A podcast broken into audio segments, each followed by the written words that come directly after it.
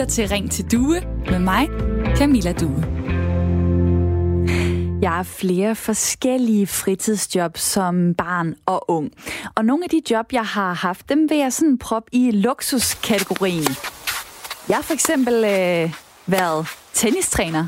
Hvis man har spillet tennis, kan man godt høre, hvad det her er for en lyd. Det er folk, der står og slår på grus. Og på den perfekte sommerdag, så er der ikke noget bedre end at stå i solen, undervise folk og få en rigtig god løn for det. Det var et dejligt job, jeg havde som ung. Jeg har også været basketballdommer. Der var det rigtig fedt at være til et stævne, høvle en masse kampe af, og så i pauserne så mødte jeg, mødtes jeg så med folk fra mit eget basketballhold og lige fik en toast og snakkede lidt. På et tidspunkt der skrev jeg artikler til Jyske Vestkystens Ungdomsredaktion, og det var også bare et kanon og lærerigt arbejde og se, hvor jeg er i dag. Ja, jeg skulle være journalist. Så har der også været fritidsjob, jeg har haft, som har været i kategorien ret så øv. For eksempel arbejdede jeg i en bager, hvor jeg som øh, ung blev talt rigtig grimt til, og hvor arbejdsmiljøet var helt vildt dårligt. Jeg har også arbejdet i et callcenter, hvor man ikke måtte holde mere end, jeg tror det var fjorten minutters pause, fordi så gjorde det, at så blev man trukket i løn, og det var lige meget, om der var kø til toilettet, det var bare reglerne. Der er færre og færre børn og unge, der har et fritidsarbejde i dag, end for cirka ti år siden. Kigger man på børn i alderen tretten til sytten år, så er det femogtyve tusind færre børn og unge, der har et fritidsjob. I to tusind og otte, der lå tallet på cirka et hundrede og femogtredive tusind. I to tusind og sytten, der var det så faldet til cirka et hundrede og ti tusind unge mellem tretten og sytten år, som havde et arbejde i fritiden. Ifølge H R-chefen i Lego, Bente Nording Ries, så skyldes det blandt andet, at der er nogle forældre, som vælger at støtte så meget op om skole og uddannelse, at de betaler deres barn eller unge menneske for at passe skolen, og så ikke tage et job i fritiden. Det er den her Lego-chef ikke helt glad for, fordi hun siger, hun kan se det på mange af de C V'er, som hun modtager fra de unge mennesker. Vi skal lige høre her fra Bente Nording Ries. Som, som forældre, der, der er man jo man er med til at tage nogle vigtige beslutninger for, for, for, for sine børn. Og jeg tænker, at man egentlig også kan tænke, at børn har brug for at få flere forskellige former for kompetencer bygget på, og ikke kun det at gå i skole. Jeg er simpelthen i forskellige sociale sammenhænge selv stødt på den her, at, at forældre siger, at nej, vi vil hellere hjælpe vores barn, så vedkommende ikke behøver at have et job. Og jeg tænker bare ikke, at man hjælper. Og det er jo et rigtig godt spørgsmål. Hjælper man sit barn ved at betale det for ikke at have et job, så barnet i stedet for kan prioritere skole og uddannelse? Jeg vil gerne høre fra dig i dag derude, dig der lytter med. Hvornår havde du dit første fritidsjob, og hvad har det givet dig at have det arbejde? Hvad er dit råd? Skal børn og unge prioritere fritidsjobbet, så de har mindre tid til skole og uddannelse?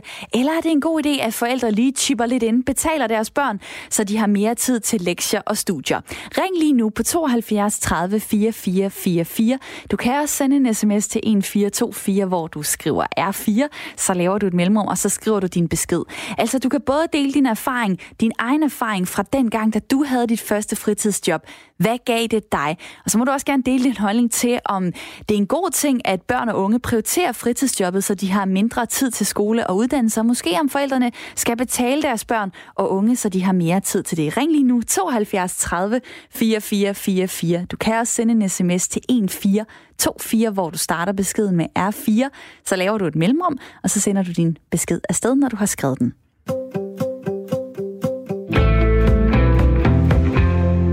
Og nu vil jeg sige hej til mit lytterpanel her i studiet i dag. Velkommen til Nanna og Christian. Tak. Tak. Nanna Borg Hjortz, du bor i Aarhus, du er enogtyve år, du holder sabbatår, så kan du godt lide at danse ballet, spille brætspil og strikke. Velkommen til programmet. Tak. Christian Bredvig Larsen, du bor i Aalborg, du er seksogtyve år, du er ledig, har en kandidat i engelsk og mediefag, så er du forlovet og skal giftes i tyve tyve, altså i år. Du er amatørskuespiller, så er du lidt af en nørd, både med brætspil og rollespil, og du har boet i Luxembourg. Velkommen til programmet også. Tak skal du have. Jeg kunne godt tænke mig at spørge dig først, Christian. Kan man overhovedet sige, hvad der er vigtigst? Fritidsjob eller skole og studier? Altså, jeg tror, det er svært at lave en, en bred one-size-fits-all der. Øh, jeg foragter udtrykket den virkelige verden, men skole og job er to forskellige verdener. Og jeg tror, altså uddannelse handler jo om kompetenceudvikling, men, men jeg tror, det er at gøre en børnetjeneste, at man ikke får lov til at opleve de kompetencer, man kan udvikle ved at være i job, i stedet for at være i skole. Jeg synes, det er meget godt, det vil jeg lige skrive ned her. Det er to forskellige verdener, og det tænker jeg, det kan vi vende tilbage til. Øh, Nanna, hvad siger du til det her emne i dag? Øhm, jeg synes, det er et ret vigtigt emne, især i, den, i det samfund, vi lever i i dag, hvor der er så meget fokus på, at de unge knækker sammen under uddannelse, og vi skal have gode karakterer og sådan noget, at så synes jeg, at det er vigtigt, at man ligesom også har et job ved siden af, så, så der kommer lidt fokus væk fra alt det her uddannelse. Og også, du nævnte det lidt i introen, men også at snakke om ungearbejderes rettigheder og sådan noget, for jeg tror, der er rigtig mange, der ikke er klar over, at de har ret til pause og, og sådan nogle ting. Det kommer vi ind på senere, hvor jeg blandt andet har lavet en quiz til jer to for at se, hvad I ved om de rettigheder, som tretten til sytten-årige har. Så det glæder jeg mig til at se, om I, I dur til det. Jeg hedder Camilla Due, og det her det er programmet Ring til Due. Jeg håber, at du vil være med i snakken. Ring ind og fortæl mig, hvornår havde du dit første fritidsjob, og hvad gav det dig? Det er jeg sikker på, at du kan huske de der situationer, da du var tretten eller femten, og begyndte på dit første arbejde. Og hvad kunne du så se fem år senere? Havde det givet dig et eller andet at have det job? Du kan også dele din holdning til, og måske dit råd til, om børn og unge skal prioritere fritidsjobbet og så have mindre tid til skole og uddannelse, eller om det er en god idé, at man som forælder lige betaler sine børn, så de har mere tid til kun at fokusere på lektier og på studier. Ring lige nu tooghalvfjerds tredive fireogfyrre fireogfyrre. Du kan også sende en sms til et fire to fire, skriv R fire, lav et mellemrum, og så din besked. Nu vil jeg gerne sige hej til Niels på seksogtres år. Du har arbejdet siden du var tolv år. Var det lovligt dengang? Det ved jeg. Der var sgu ikke spurgt om. Det, det, det spekulerer vi slet ikke på. Alt det der nøseri, der, der alt for mig er synd for dig. Og vi skal lige passe på dig, lille ven. Indtil folk de er atten. I ved hvad? Når de er atten, så er det hele for sent. Altså, der er mange, hvis jeg skulle have nogle unge arbejdere i arbejde nu, så er de jo atten. Og de har lavet noget før. Jeg vil overhovedet have med dem at gøre. Det er jo noget som helst. Det er alt det der, der blev for mig piveri. Altså, man går fra grøft til grøft. I gamle dage, der var måske for hårdt, og børn blev sendt for landet der, midt i deres altså femte klasse og sådan noget. Det er helt i gamle dage. Men i dag, der, der er vi over i den anden grøft. Altså, det er alt for, det er alt for slaske. Og, der, og alt det der, sådan nogle skolenørder, der kun har gået i skole, så bliver de de akademiske nørder, som er simpelthen et problem for samfundet. De har kostet en masse penge, og vi kan ikke som til noget som helst. Christian i mit lytterpanel brugte formuleringen før, det er to forskellige verdener. Det er skoleverdenen, og så er det, kan man sige, arbejdsverdenen. Hvordan øh, har du oplevet, at øh, det er noget helt andet, det her med at, at have et job, have et, for eksempel et fritidsjob, i forhold til at gå i skole? Jamen, det, det, var, det var da naturligt. Det gjorde vi da. Altså, hvis, hvis jeg ville gerne have en knaller dengang, så var jeg sgu ikke kommet af sporten. Jeg, kunne, altså, jeg, ville, jeg ville gerne have en knaller, jeg ville gerne have en finere cykel, og så videre, og så videre. Gode, gode ting, radio og øh, båndspillere, og hvad jeg havde. Så der var der et job til alle mulige ting, og det var relativt nemt at få job. Der var ingen, der spurgte om som mig. Og det var dit, en kæmpe dit, øh... fordel senere hen. Hvad er dit råd til, til børn og unge? Altså, hvad får de ud af at tage et job ud over penge? Erhvervserfaring. Vi breder meget bredere viden om livet. Der, der er noget værre at stå og snakke med en eller anden tyve-årige, som er aner det mindste om erhvervslivet. Prøv at tænke dig sådan en unge fyr, der ingenting ved om noget som helst. Godt nok måske har en eller anden akademisk dut og dat, men de er jo fuldstændig værdiløse, desværre. Lidt, lidt, lidt hårde ord, Niels. Altså, man kan jo også godt tage en, en lang uddannelse og så få et rigtig dejligt job, hvor man bidrager med, med masse til, til samfundet. Jeg kigger lige på, ja, må, øh, på Christian her i mit lytterpanel, fordi at, øh, han er jo en af dem, der har en, øh, en lang uddannelse. Det er pseudo-job. Der er bog, der hedder pseudo-arbejde, da jeg skrev af en akademiker i centraladministrationen. Altså, det er pseudo-arbejde. De tror, de arbejder. De arbejder hårdt, måske i deres verden, men de bidrager ikke til samfundskagen. Det er, det er pointen. Niels, prøv lige at lytte med her. Øh, Christian, øh, du har en, øh, en, det, man kunne kalde en, en lang uddannelse. Du har en kandidat i, i engelsk og mediefag. Lige nu søger du så job. Øh, føler du dig ramt, når du øh, hører det, som Niels siger her? Øh, ikke umiddelbart, men det er også, fordi jeg har haft øh, jobs, mens jeg har øh, været i, øh, i, både på gymnasiet og, og i universitetet. Øh, jeg, jeg producerede øh, kortfilmer med manuskriptforfatter og underviste i engelsk. Så... Øh, Øh, altså, det er nogle hårde ord, vil jeg gerne sige, men, men, men kernen af det, vil jeg nok sige, der er meget rigtigt, at, at det øh, hjælper at kunne pynte lidt på, på C V'et med, at du rent faktisk har været ude og lavet noget. Hvad nu, ja. Niels, hvis man kommer til dig øh, og siger, at øh, ja, jamen, øh, jeg har ikke haft et øh, fritidsjob, og det var da også en fejl. Kan man så blive tilgivet? Ja, til Nordkabel har vi også at søge arbejde, og så grave kabler ned og støtte ud og lære at bruge en gravmaskine og lære at bruge... Altså, det er bare, altså, kom ud og få fat i virkeligheden. Få sort negl. Prøv at smøre din egen madpakke. Hovedparten af vores politikere, de skulle aldrig nogensinde været på arbejde. Og det er også der, hvor landet, de kører virkelig skæv, efter min mening. Det, det er helt vildt. Men Niels, det her handler der jo Niels, godt jeg ved, du, ja, er, du, er en, du er en fast lytter, og øh, du ved også, at tiden er ved at være gået nu. Tak, fordi du ringede ind. og, og tak for, at jeg kom ind i ja, lytterpanelet for ja, i gang. Jamen, det er da bare i orden, og tak fordi, at øh, du lytter med os. Og dig, der lytter med derude, du kan også ringe lige nu på tooghalvfjerds tredive fireogfyrre fireogfyrre, hvis du har lyst til at øh, dele din holdning. Nu fik der, vi da i hvert fald øh, skudt øh, den her snak øh, i gang. Jeg tager også lige en, øh, en sms her. Der er en, der skriver, børn burde arbejde mere, i stedet for at gå så meget i skole. Det er sundere, og det er udviklende. Så kigger jeg lige på Nanna i mit lytterpanel. Hvornår havde du dit første fritidsjob? Øhm, jeg fik faktisk først mit første fritidsjob som seksten-årig i anden G i gymnasiet. Øhm, jeg tror, det hang sammen med, at jeg har danset rigtig meget ballet, så jeg har simpelthen ikke haft tid til det før det. Øhm, og så nåede jeg til et tidspunkt, hvor jeg havde brug for at tjene mine egne penge, fordi at det lige pludselig blev rigtig sjovt at drikke en masse øl og gå til fest. Og det ville mine forældre selvfølgelig ikke sponsorere. Øhm, ja, så det fik jeg som seksten-årig, hvor jeg ligesom fik behov for at tjene mine egne penge. Kunne du se i din øh, klasse sådan tidligere, at nu begyndte folk som tretten, fjorten, femten-årige at få job forskellige steder, men at du ligesom prioriterede øh, din fritidsinteresse i stedet for et fritidsjob? Øhm, I folkeskolen faktisk ikke så meget. Der tror jeg, det var sådan lidt samme, alle sammen. Men i gymnasiet var jeg da klart en af de sidste, der fik et fritidsjob. Øh, I første G tror jeg, der nærmest alle havde et arbejde. Øhm, I folkeskolen ikke så meget. Der var faktisk ikke så mange, der sådan arbejdede som tretten, fjorten, femten-årige. Hvad nu, hvis dine forældre havde sagt, jamen, øhm, jeg vil da gerne, øh, vi vil da gerne betale for, at du kan dyrke din ballet mere intenst. Så øh, nu får du, i stedet for øh, løn øh, fra et fritidsjob, så får du løn af os. Vil du have sagt ja til det? Altså, man kan sige, det gjorde de jo på en måde indtil, faktisk, øh, hvor jeg så selv valgte at trappe ned, og jo så havde behov for at få nogle penge til at lave de ting, jeg gerne ville. Øhm, og jeg tror aldrig, mine forældre kunne have fundet på at sige, ved du hvad, du skal ikke have et arbejde, vi betaler bare de ting, du nu engang skal have penge til. Øhm, Men det gjorde de så alligevel, indtil du var seksten? Ja, ja, det gjorde de. Christian, øh, hvilke fritidsjob har du haft? Jeg har gået med øh, reklamer, og så har jeg siddet bag kassen i Spar. Øh, så har jeg været postansvarlig i Danske Bank. Jeg har, som jeg nævnte tidligere, øh, været producer og manuskriptforfatter på nogle musikvideoer. Og øh, så har jeg øh, så i min øh, universitetstid undervist i engelsk ude på Tech College. Og hvis vi taler fritidsjob fra, fra man er tretten, hvor det er der, man må begynde at arbejde til man er sytten, altså inden man bliver øh, myndig. Har du så haft et job, som du ville betegne som decideret fedt? Eller har det været sådan nogle skodjobs? Øh, det job, jeg havde som postansvarlig, var det fedeste job. Altså det, det, det var meget fleksibelt. Jeg skulle bare nå ting inden en fast deadline. Det gjorde, at jeg ligesom kunne, kunne, kunne passe mig selv indtil det. Og øh, så var det også sådan...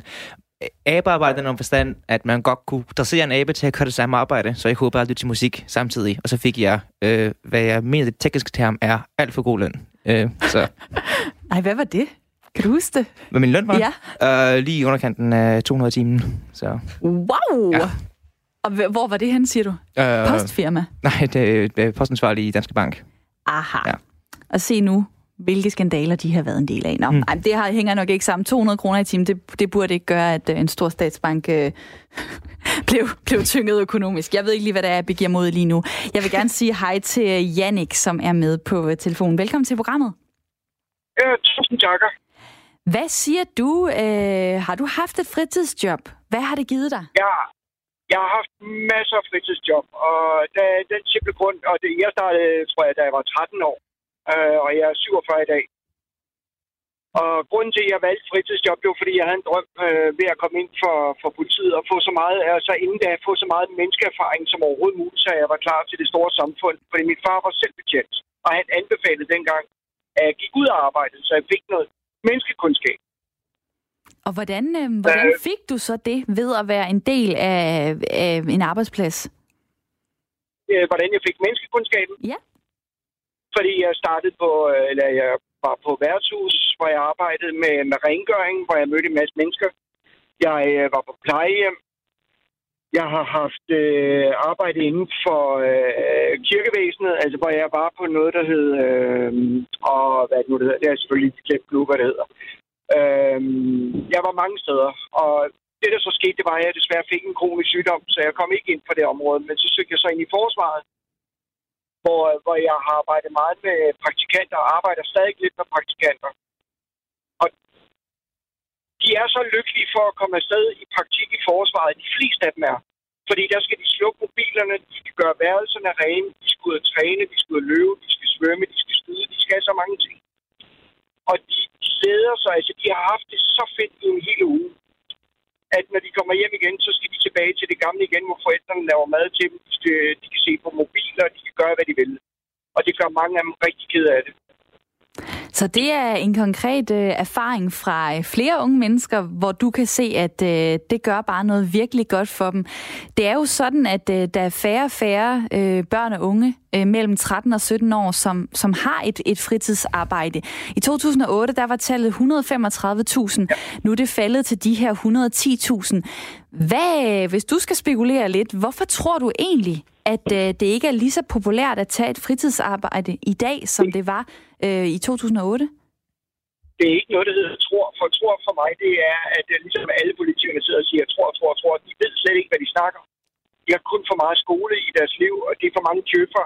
Ja, undskyld mig, nu skal vi ikke ind på noget politisk. Men de unge mennesker, de ved ikke, hvad det vil sige at arbejde, øh, eller løbe, eller svømme eller noget, fordi forældrene giver dem ikke lov. Så de ved ikke, hvad det vil sige, før de har prøvet det. Altså, jeg kunne invitere dig med ned, øh, og så kunne du opleve praktikanterne i en uges tid, og så snakke med dem efterfølgende. Og så kunne høre, hvor mange af dem, der er egentlig.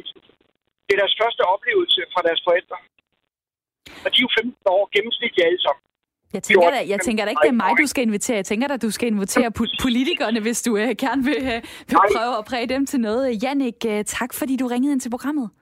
Det var så lidt, og det er super godt. Ha' det godt alle sammen. Ja, i lige måde. Hej, hej. Nummeret det er syv to tre nul fire fire fire fire. Der kan du ringe ind, dig, der lytter med. Del lige din erfaring i forhold til de fritidsjob, du har haft. Hvad har det givet? Du kan også dele din holdning til, hvad det giver at have et fritidsarbejde i forhold til at bruge tid på, på skole og uddannelse. S M S-nummeret, det er også åbent. Det er et fire to fire. Start din besked med at skrive R fire. Lav et mellemrum. Skriv så din besked og, besked og send den afsted. Og det har Jens gjort her. Han skriver, jeg har selv haft fritidsjob fra da jeg var tolv år. Jeg er i dag femogfyrre. Begge mine døtre har fritidsjob fra de var femten. Fritidsjob er en del af dannelsen som samfundsborger, og det at lære at begå sig på en arbejdsplads. Det er ikke en medfødt kompetence, så selvfølgelig skal man bare i gang som ung, skriver Jens på sms'en. Så er der en, der skriver her, jeg var seksten år og arbejdede på et mejeri om natten. Fra klokken treogtyve til nul syv satte jeg mælkekasser op på et bånd, eller hældte, hældte gammel mælk ud. Det var ikke sjovt, men jeg tjente ca. tolv hundrede kroner på en vagt. Venlig hilsen, Pernille. Hold da op, så kunne man købe øh, næsten en iPhone, hvad, i, øh, i måneden eller noget den tur. Nu har jeg ringet til øh, Mette. Velkommen til programmet. Tak skal du have.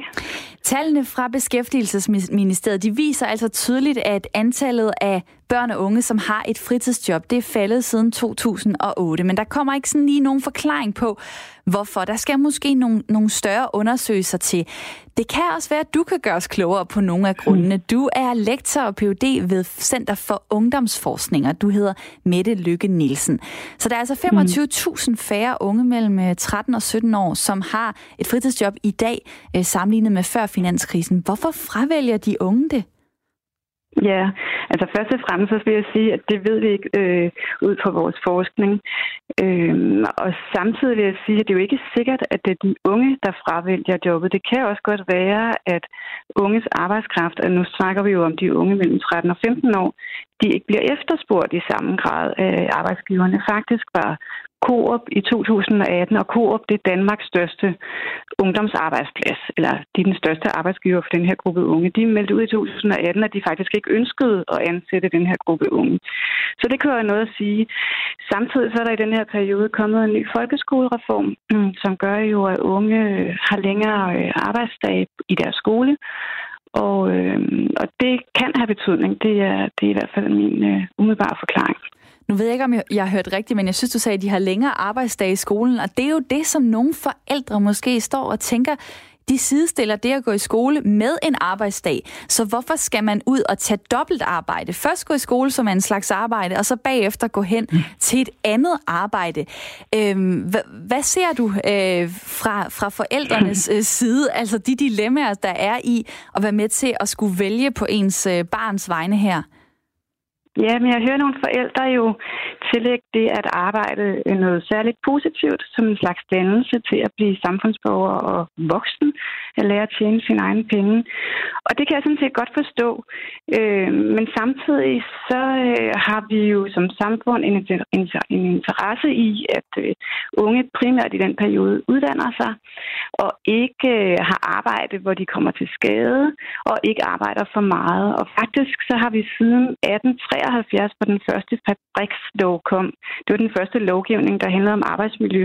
Det handlede simpelthen om, at vi skulle beskytte børn og unge på arbejdspladser, og sådan så de kunne tage, sådan så de ikke kom til skade, og sådan så de primært kunne tage en, en uddannelse. Og siden dengang har vores, hele vores lovgivning omkring børn og unge handlet om at beskytte dem og få dem til at tage øh, skoleuddannelser og prioritere skoleuddannelser. Og det er jo sådan set også vores samfunds langsigtede interesse med de her unge, at de først og fremmest kan gå i skole.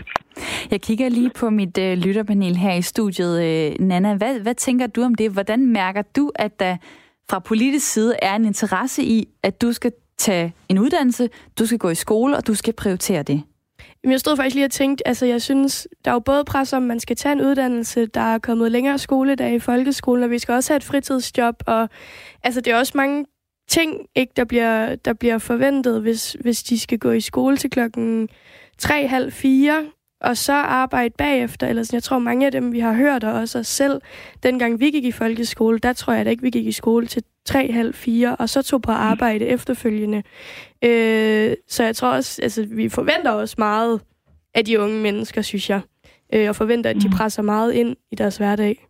Hvilke ting øh, er det, der er vigtige øh, for unge, når de søger sådan et, øh, et fritidsjob? Ved I noget om det på Center for Ungdomsforskning? Altså, vi ved faktisk overraskende lidt om den her gruppe. Det, vi Ej, ved mest om, gang, det, er, det er... Ja, det vil jeg også meget gerne. Især når vi siger, at det er vigtigt, at de har et arbejde, og, og politikerne også siger det, så er det jo vigtigt at vide noget om, om det er et godt arbejde, de har, hvordan de forholder sig til det. Men det ved vi faktisk ikke så meget om. Øhm, det, vi ved, det er, at unge øh, vælger at tage et arbejde for at tjene nogle penge. Det er simpelthen det primære, fordi de har et forbrug, ligesom alle andre. Så for de, som, for de fleste andre danskere, så er det, så er det lønindtægten det væsentlige.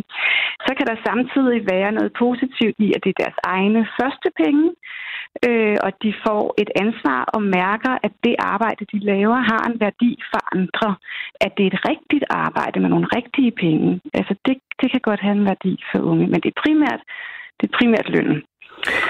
Og det sagde Mette Lykke Nielsen, som var med på telefonen her. Tak for din tid. Lektor P H D ved Center for Ungdomsforskning. Øh, Christian, de der to hundrede kroner i timen, du fik i Danske Banks postafdeling.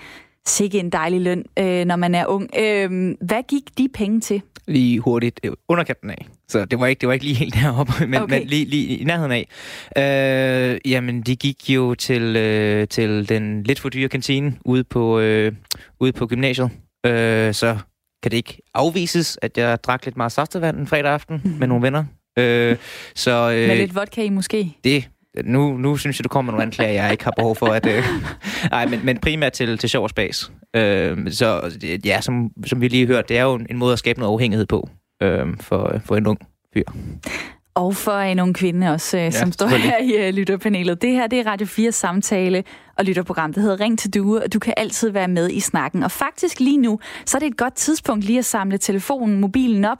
Fordi de næste fire minutter, der skal vi have et nyhedsoverblik. Imens så kan du ringe eller skrive ind. Det har du tid til. Del din erfaring og holdning til til det her emne i dag.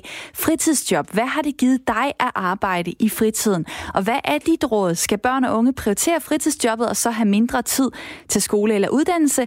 Eller skal de vælge lektier og studier frem for fritidsjobbet? Ring lige nu tooghalvfjerds tredive fireogfyrre fireogfyrre. Du kan også sende en sms til et fire to fire, hvor du starter din besked med R fire. Så laver du et mellemrum, så skriver du din besked og sender den afsted.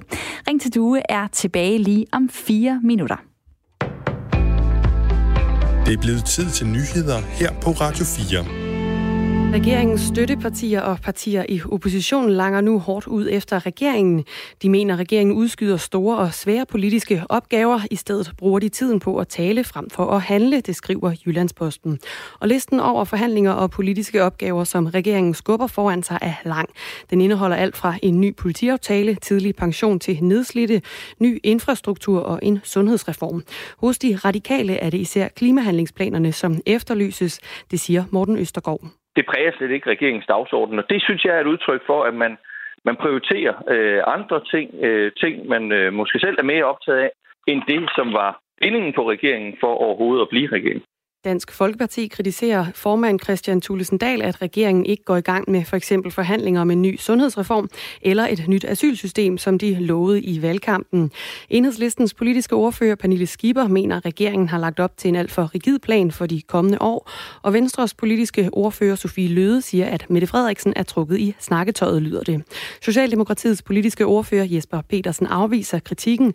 Han siger til Jyllandsposten, at de ikke kan løse det hele på én gang. U S A's præsident Donald Trump fortalte i august sin daværende nationale sikkerhedsrådgiver John Bolton, at han ville fortsætte med at indefryse militær hjælp til Ukraine. Hjælpen ville først blive frigivet, når myndighederne i Ukraine accepterede at bidrage til en efterforskning af den tidligere amerikanske vicepræsident Joe Biden. Det skriver New York Times ifølge nyhedsbureauet Reuters. Oplysningen fremgår ifølge avisen af et manuskript til en bog af John Bolton, som endnu ikke er udgivet. Avisen bringer ingen direkte citater, men adskillige personer har overfor avisen bekræftet indholdet. I en erklæring siger en advokat for Bolton, at avisen citerer korrekt, og at manuskriptet blev overgivet til det nationale sikkerhedsråd den tredivte december. Demokraterne siger, at der ikke er nogen grund til at vente på, at Boltons bog bliver udgivet, og at hans vidneudsagn direkte modsiger kernen i præsidentens forsvar under den igangværende rigsretssag.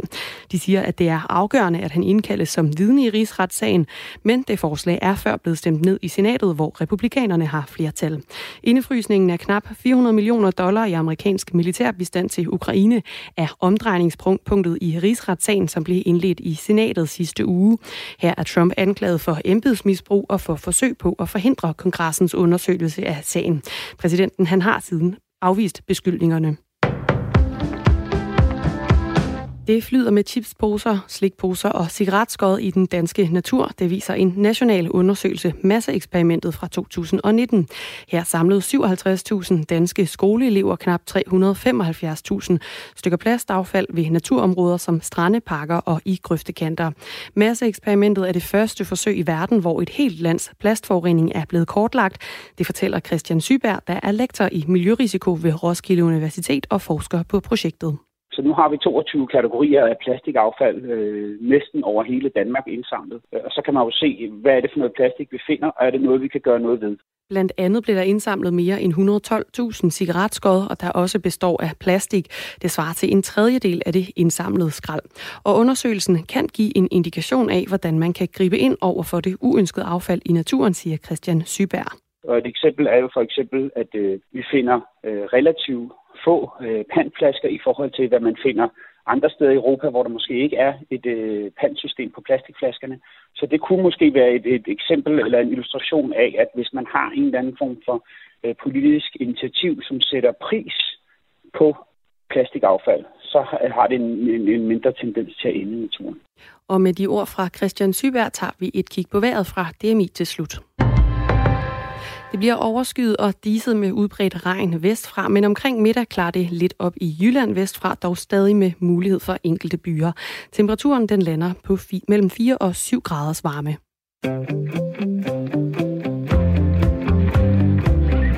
Du lytter til Ring til Due med mig, Camilla Due. Og jeg er rigtig glad for, at jeg mandag til fredag har Radio fire samtale- og lytterprogram her fra klokken ni til ti. Har du lyst til at være med i studiet i mit lytterpanel, så kan du sende mig en mail på ring til due radio fire punktum d k. ring til due radio fire punktum d k. I dag så er det Christian og Nanna, der er med her i studiet. Velkommen tilbage. Tak. Tak. Christian Bredvig Larsen, der bor i Aalborg, seksogtyve år, ledig, har en kandidat i engelsk og mediefag, forlovet og skal giftes i år. Nanna Borg Hjortz, der bor i Aarhus, er enogtyve år og holder sabbatår, er altså mit lytterpanel i dag, hvor vi snakker om fritidsjob. Færre og færre børn og unge har et fritidsarbejde i dag end for ti år siden. Kigger man på tallene, så var der i to tusind og otte et hundrede og femogtredive tusind børn og unge øh, mellem tretten og sytten år, som havde et fritidsarbejde. I to tusind og sytten, der var det tal faldet til et hundrede og ti tusind cirka.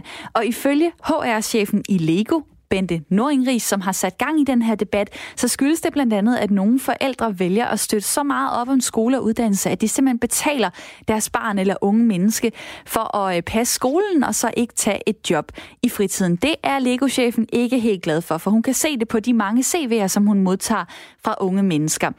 Det har inspireret mig til det her program i dag, hvor jeg spørger efter din holdning og erfaring. Hvornår havde du dit første fritidsjob, og hvad har det givet dig?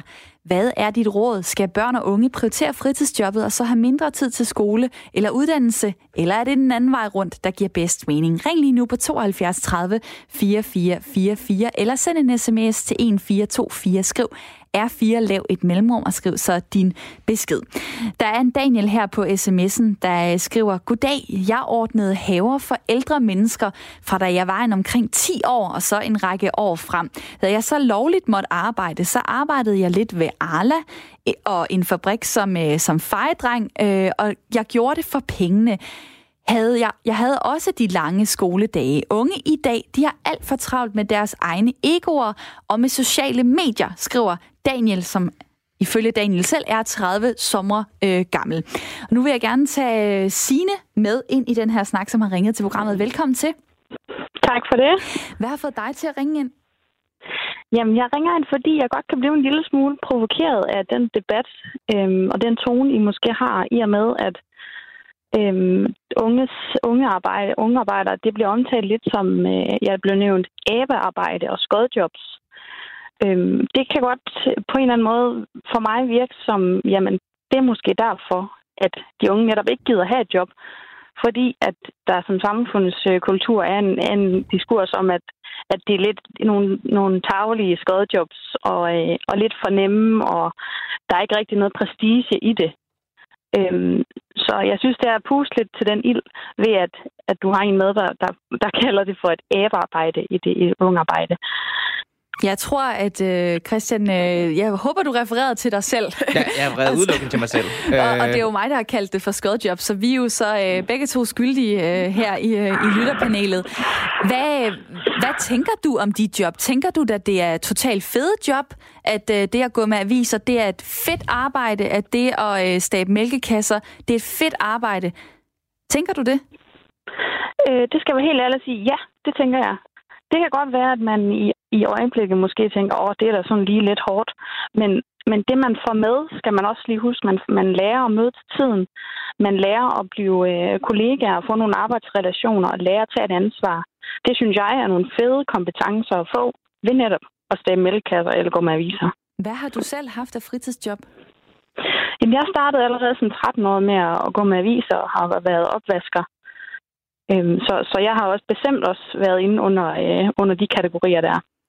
Hvad synes du, at øh, vi her i studiet kan gøre for ligesom at tale det med et fritidsjob sådan lidt op?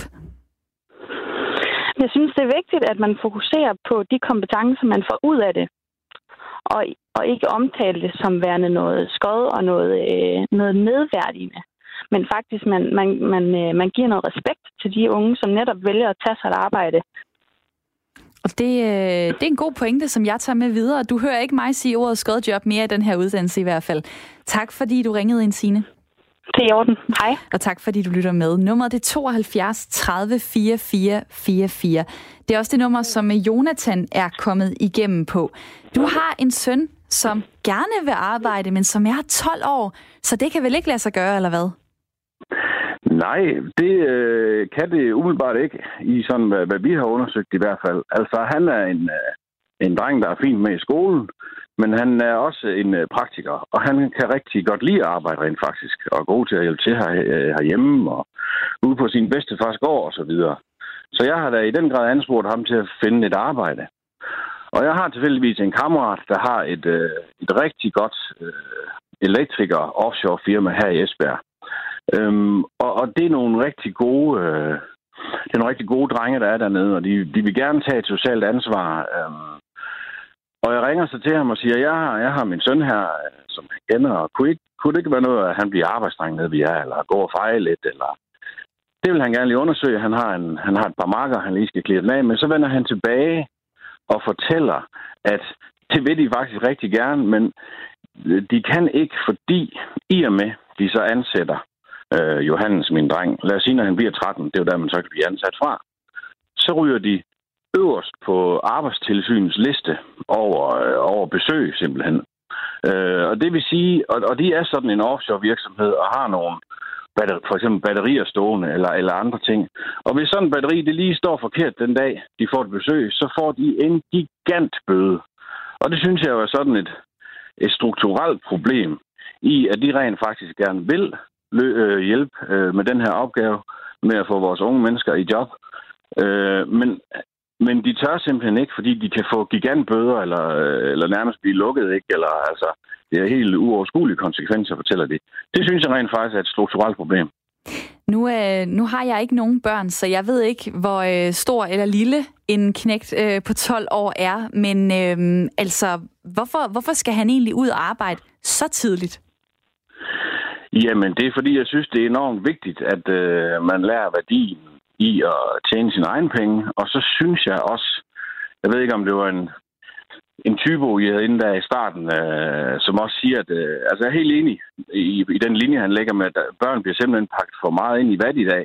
Altså, forældrene passer dem for meget op, og de får fandme penge for at tømme opvaskemaskinen. Det, det skal børn ikke have. Det er en opgave, der skal løses i familien. Det skal ikke give lommepenge. Hvis de laver et reelt stykke arbejde derhjemme, eller noget ekstraordinært eller yderligere, så er jeg helt med på, at børn kan tjene penge derhjemme. Øhm, kunne din søn måske lave øh, noget inden for øh, altså noget fritidsaktivitet? Øh, nu har jeg en øh, på min redaktion, som øh, som har sunget i, i kirkekor allerede yeah. øh, fra øh, fra hun var elleve år og fik femogtyve kroner for det hver søndag. Altså der er jo nogle job man gerne må tage, øh, og der er nogle job man ikke må tage før man er tretten. Altså øh, kunne kunne det være sådan noget du kunne øh, få ham ud i, måske ikke lige kirkekor, men noget andet, øh, hvis Hvis han bare øh, har masser af energi og er klar til at komme i gang, altså? Det, det tror jeg helt sikkert, men jeg synes godt nok, det, det er svært at, at finde job til dem, der er tolv. Og jeg er helt med på, at der skal være sådan en nedre grænse, og de skal jo ikke ødelægge deres ryg ved at løfte tunge ting.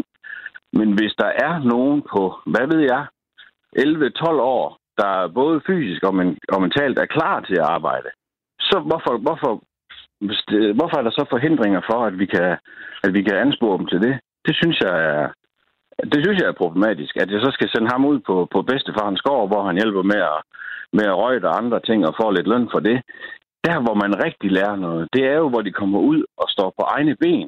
Selvom det godt nok er så en kammerat i det her tilfælde, jeg talte om, så ved jeg, at hvis han ikke passer sit job dernede, kommer for sent eller ikke løser en opgave tilfredsstillende, så vil han få en røffel, men sådan en kærlig røffel. Og det lærer man faktisk enormt meget af, at der er en konsekvens, som ikke altid kommer fra forældrene. Og det sagde Jonathan på telefonen. Nummeret det er tooghalvfjerds tredive fireogfyrre fireogfyrre. Tak fordi du ringede ind. Og dig, der lytter med, kan jo også altid ringe ind og dele din holdning og erfaring med det her emne. Det er i dag fritidsjob. Jeg tager lige en sms her. Der er en, der skriver, i nitten tooghalvtreds til treoghalvtreds, der havde jeg en byplads i et ismejeri, inden jeg skulle i skole. Og efter skole, der var jeg hos en købmand, jeg skulle tjene penge til mit konfirmationstøj. Jo, det var tider dengang. Så er der en, der skriver her, en undersøgelse sidste år viste, at både drenge og piger under femten år bruger op mod fire timer om dagen på telefonen eller andre skærme. Længere skoletid eller ej, så har de unge altså masser af tid, de ved det bare ikke. Min ældste dreng på tretten år er netop startet avisrute, og budskabet det er klart, man skal lære at arbejde, ligesom man skal lære at læse og cykle. Og sms-nummeret, det er en fire to fire. Du starter din besked med at skrive R fire, så laver du et mellemrum, så skriver du din besked og sender den afsted.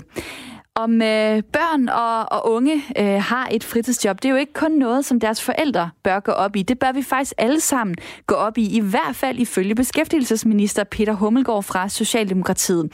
Han øh, skrev en øh, pressemeddelelse i slutningen af sidste år, hvor han delte sin holdning til det her spørgsmål med fritidsjob for børn og unge. Og han skrev her, antallet af unge i job er fortsat langt lavere end før finanskrisen. Det skal vi gøre noget ved.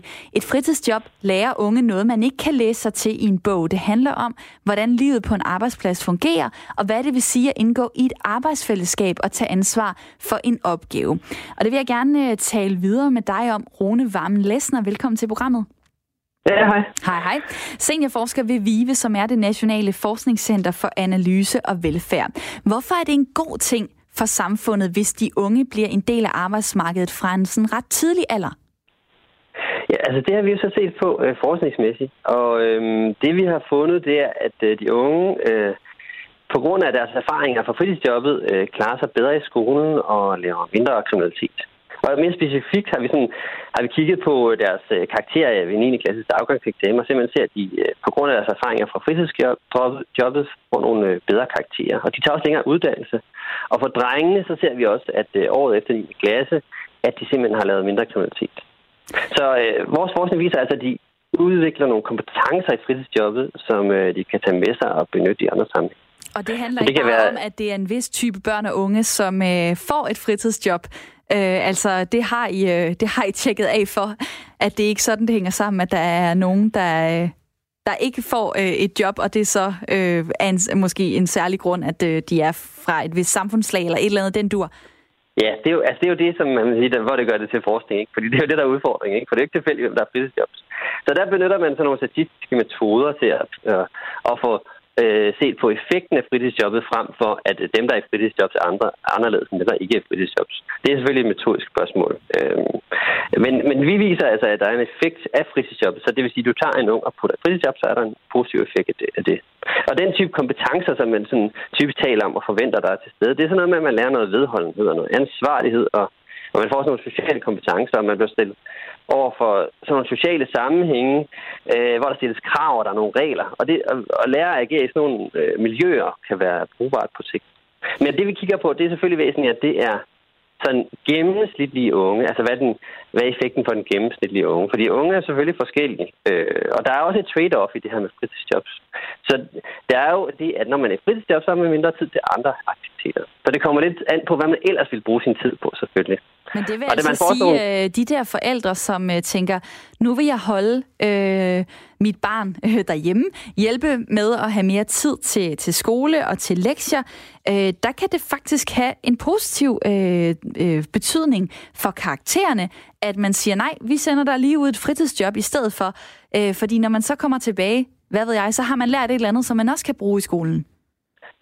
Ja, men øh, man skal selvfølgelig også huske på, at børn er forskellige, og vores resultat er sådan for et gennemsnitligt barn. Så hvis man er i tvivl, så fastslår vores forskning, altså det er godt, at man har et fritidsjob, men børn er selvfølgelig også forskellige, og, og, øh, og fritidsaktiviteter er også forskellige. Der er forskellige, om man løber rundt på gaden og laver ballade, eller man går til fodbold. Øh, fodbold er selvfølgelig lidt mere produktivt i den sammenhæng. Christian i mit lytterpanel vil lige sige noget. Nej, øh, ja. Det var egentlig bare et øh, spørgsmål om, øh, nu, nu, nu nævner det her med karakterer, om det er øh, et fedt, hvad for et fritidsjob det er, eller om der er nogen fritidsjob, der har en, øh, en større slagkraft på, øh, at det så også giver på det i skolen. Ja, og, og det, det kan vi ikke sige noget ud fra for vores forskning. Det er jo det der med, at øh, jeg vil gerne fortælle noget om effekten af fritidsjobs, og ikke bare, at børn har fritidsjobs er anderledes end andre børn. Og når man gør det, så, så giver det nogle begrænsninger sådan rent metodisk. Så vi kan bare sige, at i snit er det godt at have et fritidsjob. Men det er selvfølgelig klart, at det er afgørende, hvad det er for et type job. Og det er ikke bare afgørende, hvad det er for et type job. Det er også afgørende, at matchet mellem barnet og jobbet er, er rigtigt. Der er jo øh, øh, nogle forældre, øh, som er med til at præge deres øh, børn til enten at sige, jamen øh, det er sport, du skal fokusere på, eller det er musik, eller det er vennerne. Du skal have tid til at slappe af og være øh, barn i lang tid og hygge dig, når man, når man kommer hjem fra skole. Hvad synes du lige øh, ud fra den forskning, I har, man som forældre øh, skal tænke en ekstra gang over? Øhm, altså, der er jo selvfølgelig også forskning, der viser, at sådan noget som sport og musik er, er godt og udviklende. Så det, det vil jeg ikke øh, stå i vejen for. Men det er selvfølgelig, man skal i hvert fald gøre sig klart, at fritidsjobs øh, også kan være en måde at udvikle nogle kompetencer på, som man kan tage med sig og bruge resten af livet. Og det sagde Rune Vammen Læssøe. Tak fordi du var med her. Det er godt. Seniorforsker ved VIVE, det nationale forskningscenter for analyse og velfærd. Så hvis man nu øh, er der, sidder derude, og man har en øh, knægt på fjorten år, og man kan mærke, jamen øh, det kunne da egentlig være meget fedt, han lige fik et øh, fritidsjob, og det kan også være, han selv synes det, så kan man jo komme i det dilemma, at det kan være svært at finde et øh, fritidsjob, når man til, til folk, der er så unge. Det kender du noget til, Nanna. Du har en lillebror øh, på tretten år. Han kan ikke bare gå ud og få et hvilket, hvilket som helst fritidsjob. Øh, nej, han er så heldig, han er blevet svømmetræner i den svømmeklub, hvor han selv har, har svømmet. Men det er jo ikke alle, der lige har en fritidsinteresse, hvor man som så ung kan blive hjælpetræner på et hold. Øh, og jeg kan huske, dengang han var tolv, der ville han gerne arbejde og fik at vide, ja, der er jo aviser, når du bliver tretten og sådan noget. Øh, Men man kan jo ikke bare lige gå ned i Rema og, og blive flaskedreng. Altså, der tror jeg også, nogle af dem, vi har snakket med i dag, øh, som har haft et fritidsjob som tolv-årige dengang, de var små. Jeg tror, det var en anden tid, for jeg har i hvert fald set rigtig mange jobopslag for ungarbejdere, hvor der står, så skal du være seksten år og have færdiggjort niende klasse. Øh, så, så man skal måske også skille lidt i, hvilke unge man snakker om, fordi ja, hvis du er fyldt seksten, så er det i hvert fald nemmere at gå ud og få et arbejde, end hvis du er tretten til femten, tror jeg. Som arbejdsgiver, så tænker man vel også i arbejdskraft. Altså, er en seksten-årig ikke bedre ansat end en tretten-årig som regel? Altså, har man ikke lidt mere erfaring, lidt mere øh, voksenhed over sig, som jo er dejligt som, som arbejdsgiver at få ind på en arbejdsplads? Øh, jo, det tror jeg da helt sikkert er, også er en faktor. Øhm, og, ja, vi, vi, altså, der er jo det der sweet spot, hvor du er seksten til sytten, hvor at, at man kan lovmæssigt betale dig mindre i løn, og samtidig så er du også den smule mere ansvarlig og har den smule mere erfaring inden for øh, diverse områder, bare ved at have levet. Øhm, så, men, men problemet er jo så, at det er et meget snævert vindue, du skal, du skal ramme der, fordi man ingen kan jo gøre for, at de er atten. Øh, det sker jo lidt af sig selv.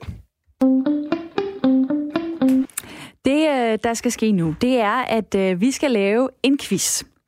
Og øh, jeg vil gerne spørge jer her i lytterpanelet. Hvad tror I, at gennemsnitslønnen er for de unge mellem tretten og sytten år? Jeg tror, den er omkring tooghalvtreds kroner.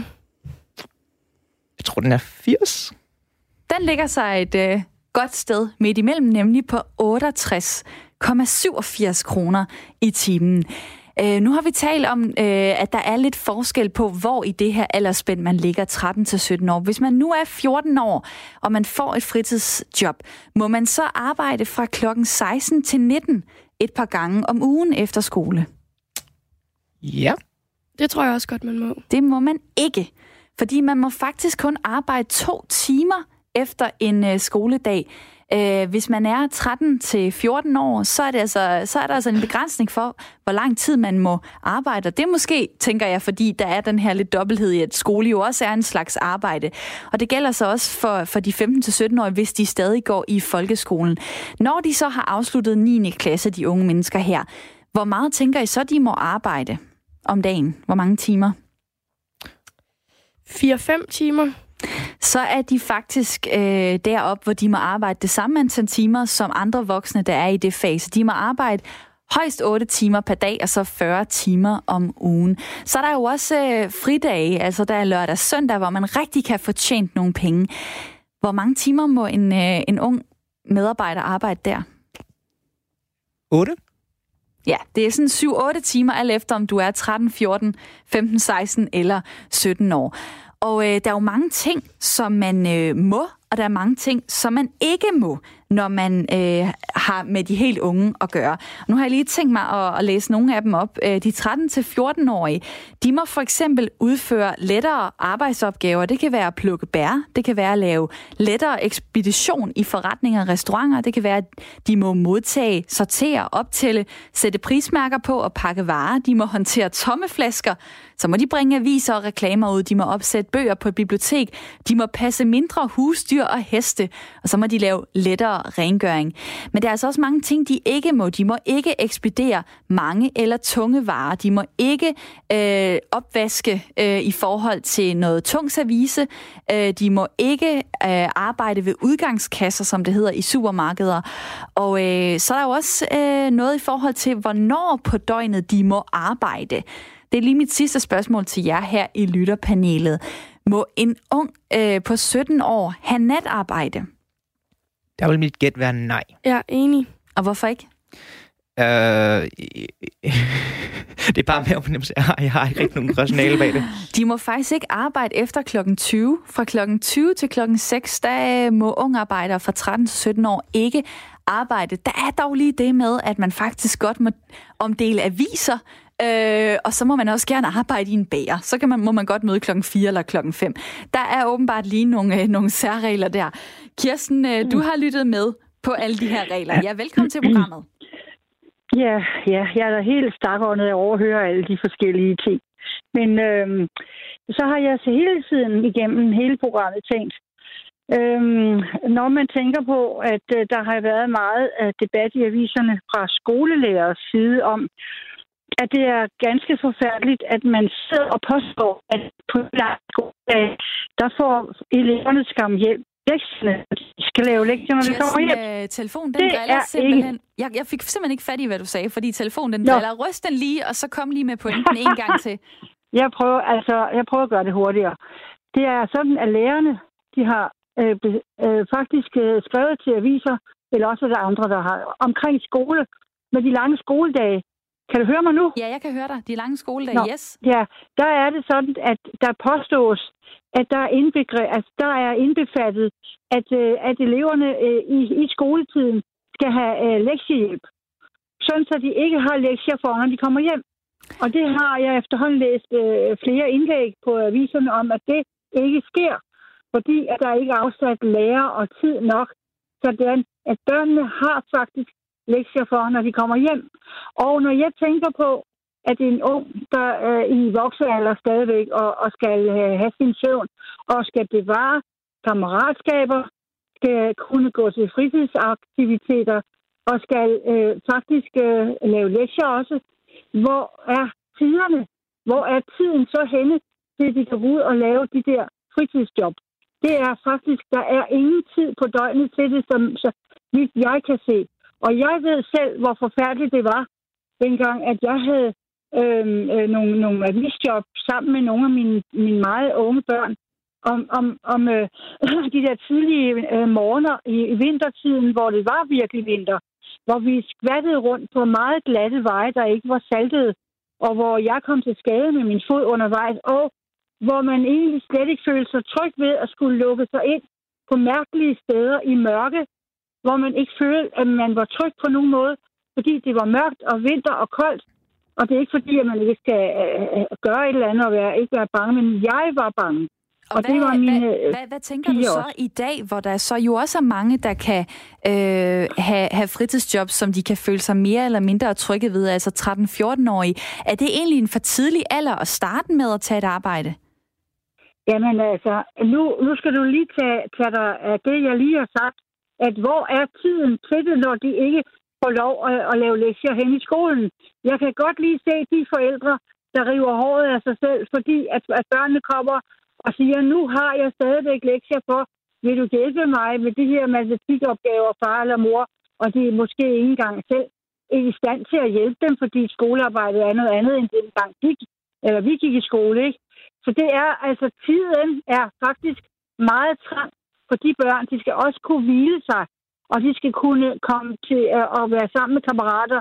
Og det, jeg synes, der er, det er en helt, helt forfærdelig debat, der kører. Fordi dengang jeg var ganske ung, der var der utrolig mange flere slags småjob at få, end der er nu. Og man ser også mere og mere i debatten, der forløber nu her på radioen, at der er rigtig mange restriktioner her og der, som, som, som er stopklods. Og det er også meget forståeligt, der er. Kirsten. Der er for eksempel maskiner, som man aldeles ikke skal stå og håndtere, når man er et, et barn, fordi det kan komme til at skade fingrene eller noget andet noget. Kirsten, og jeg synes, jeg, jeg at tiden at... er ikke til det. Det, den pointe er i hvert fald sendt videre her, og mange tak, fordi du ja, ringede ind til programmet. Er ja, der er godt. kun et uh, halvt minut tilbage. Tak, fordi du ringede ind. Hvad tænker I her i studiet med, om det? I har tyve sekunder til at svare på det. Jeg vil bare sige tak for det meget sympatiske og forstående perspektiv. Altså, vi har hørt mange meget vrede, men jeg også sige meget gratis holdninger, når de kommer fra voksne, og en person, der er i stand til at sætte sig ind og være forstående over for, hvad unge rent faktisk står, står over for i dag. Det, det er jo fantastisk. Og så kan jeg jo lige slutte af med en øh, besked, som lidt siger det modsatte. Det er altafgørende, at børn og unge får et arbejde. Det overgår langt øh, skolegangen. Ja, vi kan blive ved med at øh, snakke om det her, men desværre så har vi ikke mere tid. Tak til mit lytterpanel i dag, Nanna Borg Hjortz. Og også tak til Christian Bredvig Larsen og til alle dem, der skrev og, øh, og ringede ind. Jeg hedder Camilla Due, og jeg er tilbage i morgen klokken ni nul fem.